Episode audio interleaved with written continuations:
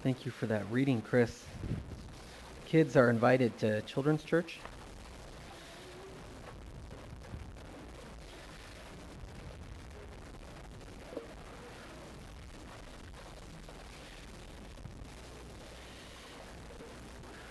Do not let your hearts be troubled, is the way today's passage begins. And in, in the Greek, it's almost like, do not let your heart be troubled. It's almost like a singular. Do not let your heart be troubled.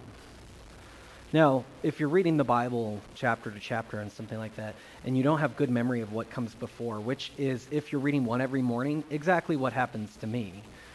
You pick up this and it says, Do not let your hearts be troubled. And you go, That's nice. Um, that's a good saying. Uh, Jesus, let my heart not be troubled. And yet, if you're reading the Gospel of John all the way through, if you're stepping into the Gospel of John, what's happened right before this is that is that that Jesus is loving these ones. He's with his disciples who are about to find that he's leaving the world, that his hour has come. He's having dinner with them and staying with them, this small group, those whom he loves. And what they've found out so far, or the reader has found out, is that is that this evil one, this Satan, this devil, has entered one of their hearts. And that one is about to betray him. Not only that, Jesus starts to tell them that he's leaving the world, that he'll no longer be with them, that there's a departure here.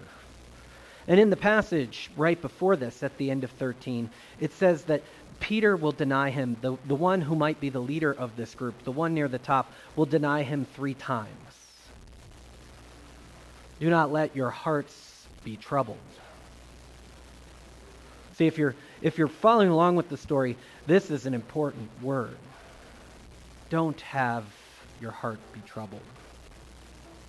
And then, if you're awake to life when you're reading the scriptures, which often for me is not the case, I'm just reading the scriptures because that's my spiritual discipline. But if you're awake to life while you're reading the scriptures, what does it mean to hear not to have your heart be troubled?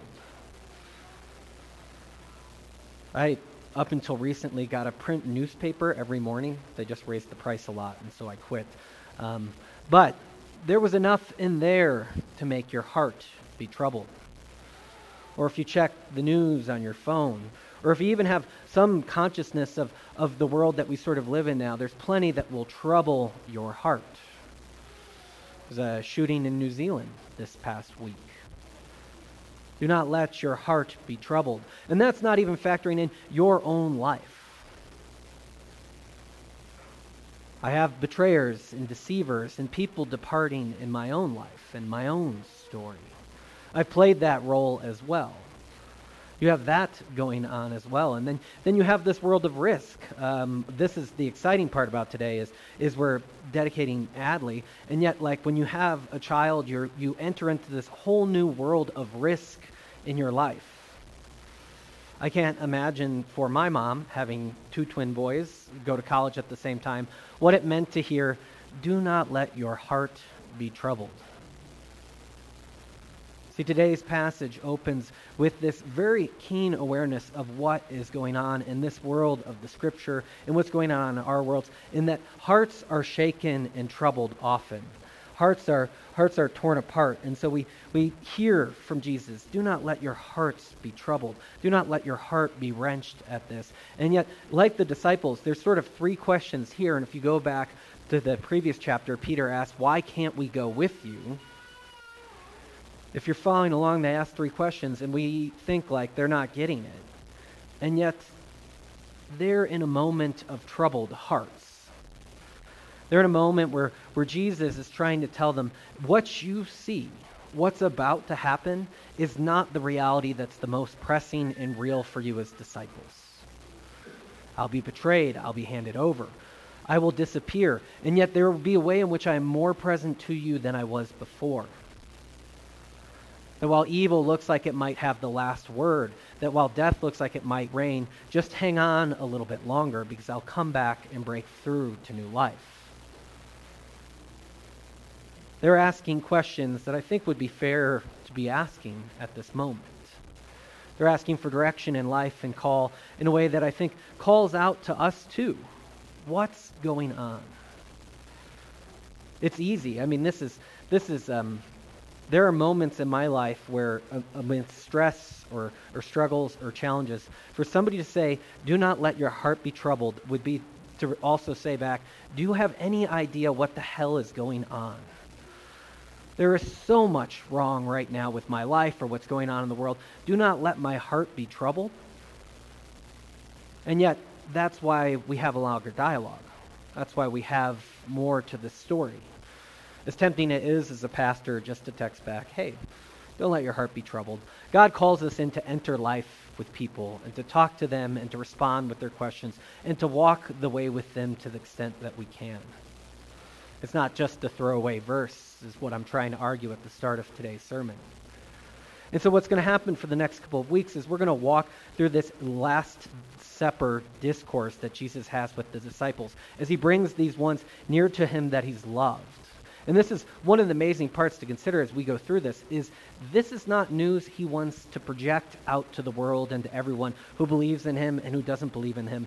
This is news for the inside that he wants to give to the people who are near to him and trust in him and will be with him as he returns.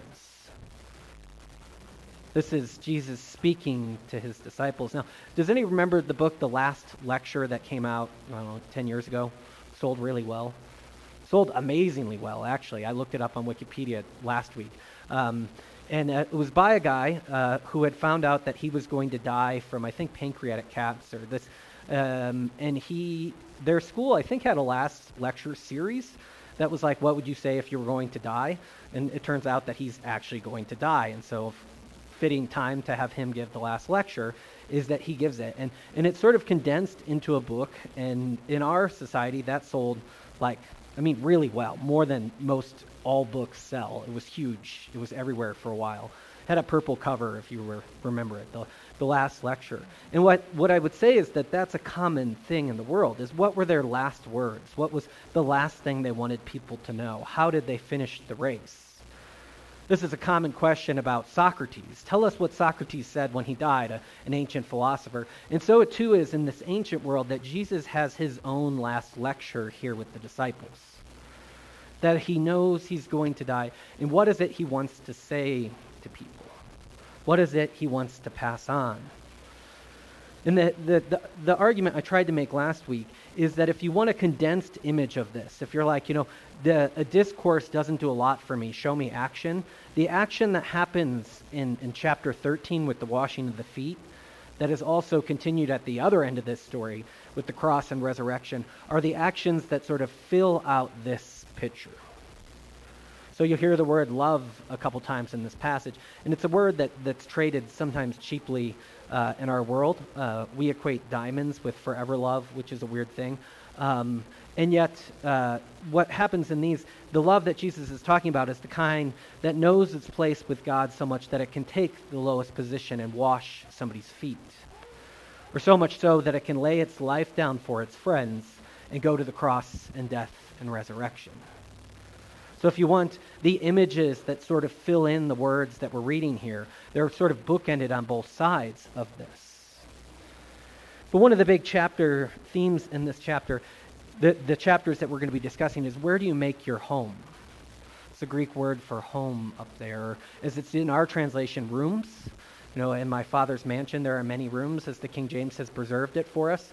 Found out this week This is completely off the side, but uh, that mansions and that, when they translated it that way, actually connotated like it's a place where you could stay and have a dwelling and an abode. And mansions in our context make me think of lifestyles of the rich and famous and uh, big pool tables and outside pools and endless waterfalls. And, and uh, if you're young enough, cribs is our version of that. Um, good old cribs. Um, what it meant when the King James chose to say mansion was it actually connotated in people is that there's a place that has room for dwelling. There's a place for me to stay. There's a room there. So we might say, and it's not even that good, is that the Father's estate has many homes and many rooms, and Christ is going to prepare a place for us. That the Father's estate has a place for us to rest and abide. And abide is a theme that takes up a lot of the next chapter. And so, one of the things that Jesus is asking his disciples in this world in which there is so much trouble is can we find a place to abide and rest? Jesus says he's preparing that place for them, and that it, he is there what they may also be. Sort of one of the things he'll he'll lead out in this theme is that they are going to be with him in the way that he is with them, even as he goes. You know, one of the images I thought of for this space, which is not one I really understood until somebody really explained it to me. Does anybody know what negative space is? Like in art, like yeah, the thing is there in negative space. Uh, does anybody have a simple explanation of negative space? Because I should have drawn something. In my house. Oh. Yeah, but but in the negative space in an ad creates the thing itself, right? So like if you were to man, I should have drawn something like this. Okay, if you were to draw a circle and there were color and life all around the circle and yet the circle was just a white circle, the circle would still be there. What? Okay, Kelly. Yes, those are the. I, I didn't want to use ads. There's lots of ads that have, but that's fine. There's an arrow within the FedEx logo. Um, that negative space sort of creates the thing while it's not still there. And what Jesus is sort of talking about as disciples is a little bit more real than that. Is that his withdrawing is actually going to create the space of the thing being there. It's actually going to be fulfilled in that spot. And so if you think about it that way, is that is that Jesus is not here anymore, but the imprint of him is so very really there. Now, the problem with negative space is you go, oh yeah, but it's not there. The difference, what Jesus' withdrawal is, is that it actually fills almost more than it could have been full, filled while he was here. That's why I didn't use the negative space example, but when you're up here, it goes where it goes. The first question is we don't know where you're going. We don't know where you are going with Jesus as he says he's about to make this departure. It's a good question. If somebody tells you they're leaving and departing, you might want to know where they're going. Does everybody remember Jesus' answer to this one? Very famous one I am the way, the truth, and the life is that he says that that's the place to where he's going. See, Thomas is asking for sort of a geographical location. Where are you going? And what Jesus is drawing him back to is okay, maybe you're not getting this. Is that to be with me, to be near me, to have your residing as one I'm making for you, is to be with me. I'm not going to another spot or another place. I'm not leaving Jerusalem and going to Rome. I'm not doing anything like that. I'm leaving this world, and you can't go with me. But if you wanted to follow, you would know this that as you've known me as I lived, I am the way, the truth, and the life.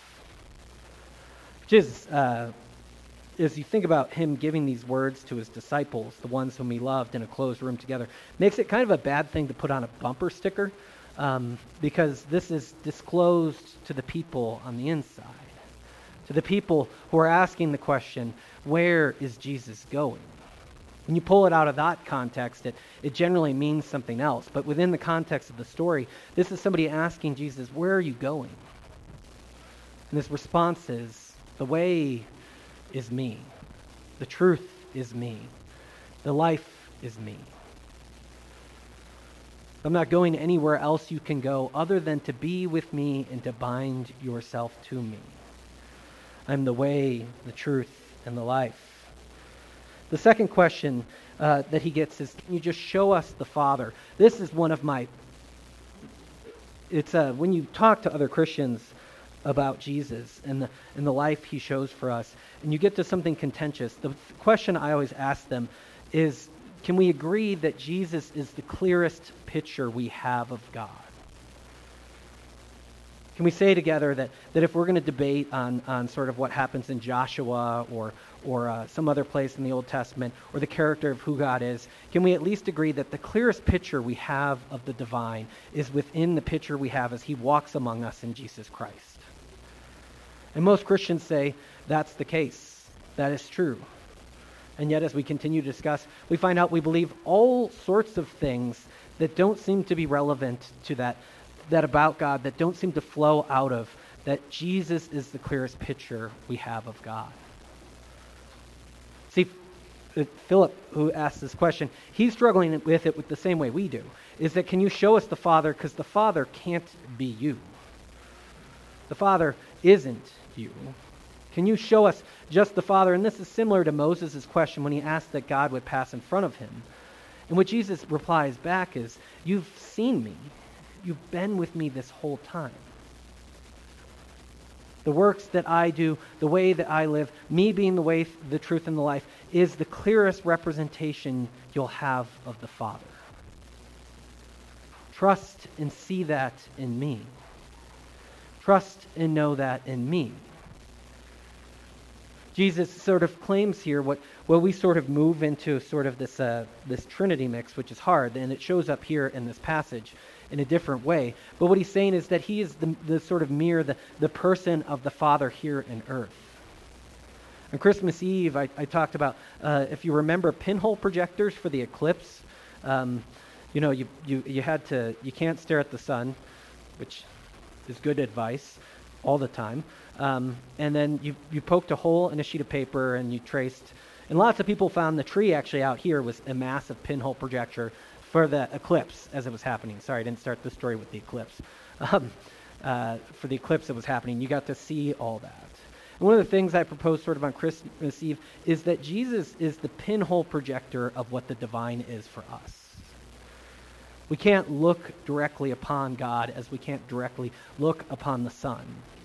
And yet, Jesus, as he lives his life among us, as he walks in the world, as he heals and shows and makes his life, he becomes sort of the condensed. And the thing about the, the pinhole projector, it is a real image of what's happening. And not only that, it's like a condensed image. I remember in school that, like, if you felt where you were making the pinhole, it got hot. Like, it has heat to it as you condense the light in that way.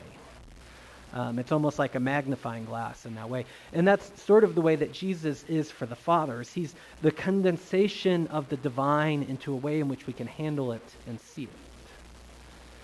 And like Philip, we, we sort of wonder, like, um, can we see something more, right? Can we have a little bit more reassurance that it, this is this way? And he returns to them with this idea that, um, that the people who are with me and who know the Father and will be with you with this advocate, there'll be people who keep my commands, which stems out of that last passage where Jesus washes the Peter's feet despite his refusal and then instructs them into sort of the ethical command. And I think it's important to keep that pattern in perspective.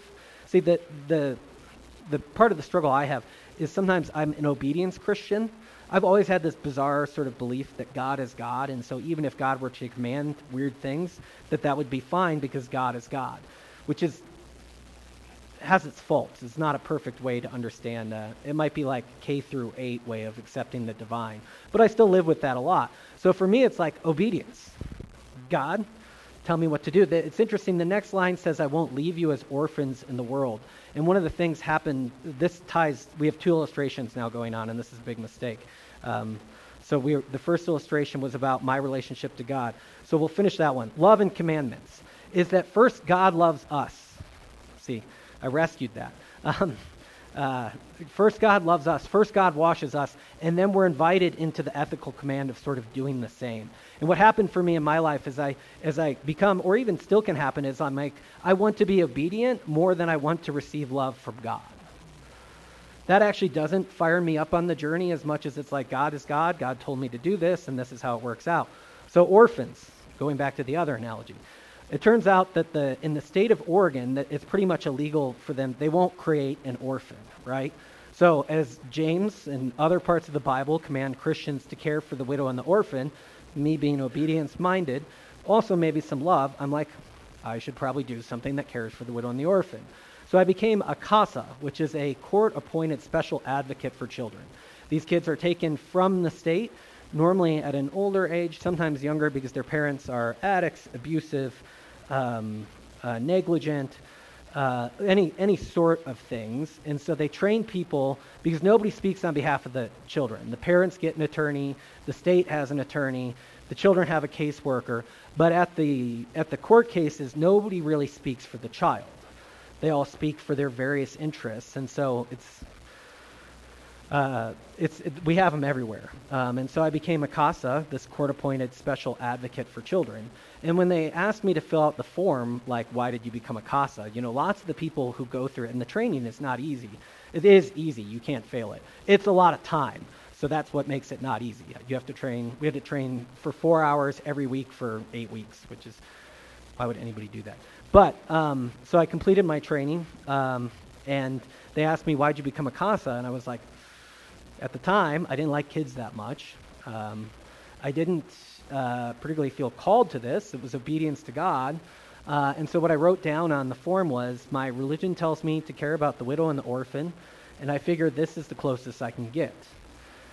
Um, and that sort of was my obedience mindset playing out there. And what I think we find in this next line is that Jesus tends not to leave us as orphans in the world. He tends to be present there. And so when you think about the state of being an orphan, in this world too, it's not to have anybody near you. It's not to have family where you inherit a business. It's not to have anybody to bring you up in a trade. It's not to have anybody to sort of guide you into the world. I mean, in some sense, and this is the better way to think about it, is don't be like me and become obsessed with getting to know widows and orphans. It's not a bad thing, but actually become obsessed with getting to know the least powerful people in the society and in your world. Because both widows and or- orphans in the ancient world are the least powerful with the least access and with the least that they can sort of achieve and do. It's part of why the book of Acts talks about the Christians' care of the widows so much, is because Christians have learned to follow Jesus to care for those who are least. But what Jesus reminds his disciples is that as he is departing, is he's not going to leave them as orphans in the world, as people with no one with them but that in fact he's still going to be continue to be present with them. And not only that, that as he lives, they will live with him. That the life he's going to after this will be so abundant that it'll flow into them. That Jesus is going to be present in a way to them in which he couldn't be now. And the other thing he talks about with them, I'm trying to think, is um, Lord, why do you intend to show yourself to us and not the world? This is the next question, the last question from Judas. And I love that the narrator is even like, not that guy. Um, just because uh, if your name was Judas, you'd want it to be clear hey, whenever you write it down, make sure it put, I'm not that guy, I'm the other one. Um, but uh, Judas asked this question Lord, why do you intend yourself to show yourself to us and not the world? Which I think is a very powerful question for us to consider as well, is that Jesus, why entrust this message, this world altering message of your conquering over death, your victory into new life, the invitation to eternal life, and the presence that you are going to continue on in your believers? Why would you give that to us and not reveal it to the whole world? Why would you entrust that to people named Judas or Peter? Why would you entrust that to these people in the world? Why don't you show it to everyone? And what Jesus tells them is anyone who loves me will obey my teaching, which is this idea with this rabbi culture in the sense of which you are going to show it to the world. You are going to be the ones who bring this out to the world. Uh, we've been around churches long enough to ask, Lord, why did you intend to show yourself to us and not the whole world might make more sense. And yet, Jesus' and God's plan is through the advocate and through his counselor and through his presence with us for us to be the means of showing that into the whole world. And what Jesus believes is that that will be a greater thing, it says in this passage, that he did while, while he was on earth. And you think, Matt, we did seven signs. He changed water into wine, which is cool, also nice. Um, he healed people, he raised people from the dead, he gave sight to the blind. What does it mean that we, as we continue this on, will do greater things than he did while he was on earth? And yet, as we keep in mind all the signs as we went through them, he was clearly trying to say, This is a visual picture of the deeper truth in which I'm trying to point you to. He gets frustrated by people who come to him for only signs. There's something else a deeper reconciliation, a deeper union, a deeper truth, a different love and service that goes beyond just the signs that he's calling the disciples to. So if you forget about the signs and view it the way that I think God views it, which is this idea is that Jesus in his incarnate form could only be in one place and only give his last lecture to 11 guys, one left. There might be other people in the room, but it, but it seems like, you know, a small group of people. The houses weren't that big, so it couldn't have been that large of a group. And yet, as he leaves this world and is present in the lives of his disciples, this message can go from Judea to Galilee to Samaria to the ends of the earth to Rome to Spain to India to China, all the places we have churches today. That that's the way God says, look, through this love and this life and teaching I'm giving you, you will bring this out to the world in a greater way than I could do incarnate myself. And so Jesus says that he'll give this advocate, this paraclete to his teachers, this, this helper. Uh, the message, Chris said friend, which is a translation I ran into this. This one who is near to them, the spirit that will empower them and bring them into this mission. He won't leave you as orphans, but will leave you with someone who will remind you and be near to you all the time, and even, as it says in this passage, be in you, which is not something Jesus can do while he's teaching the disciples. He's never inside of any of them. It says Judas, uh, the devil enters into Judas. So the devil seems to have that power while Jesus is incarnate. But Jesus says that this one, as he is like me, will enter into you and bring you to all that I've taught. It's not something he could do while he was here, but through his death and resurrection, he becomes able to enter into all of us. And he ends with, My peace I leave you. Or near ends with, the, My peace I leave you. This is to go back to the beginning. Do not let your hearts be troubled. Do not get bogged down in these things. Don't let the failures of those who you've surrounded yourself with trouble you. Because here's what's going to happen I'm going to be more present to you, I'm going to be more connected to you. I'm going to be nearer to you now than maybe you are even near to yourselves.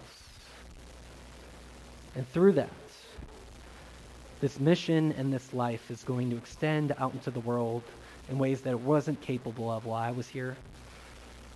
And I give you a friend and a spirit to accomplish that. And through that, I leave you with my peace. Because the one who's coming, the one who seems to have the power of the moment, doesn't have power over me, is what he says. And that peace of knowing that is the peace he leaves us. Let us pray.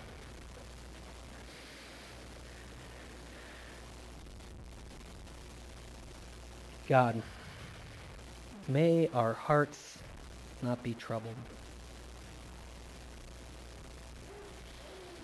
You are going to prepare a place for us. You're going to make a life for us. We are going to live with you as you live with us. For us, may you be the way, the truth, and the life. May it be our path to union with God and union with you. We invite your Spirit into this place to be near to us, to touch our lives. May we move into obedience through the love that you've shown us. may you make a home with us and reside here. God, we ask that your peace would be evident in this place, evident in our lives as we live in a world that has troubles. But you give us your peace. I ask all of this in your holy name. Amen.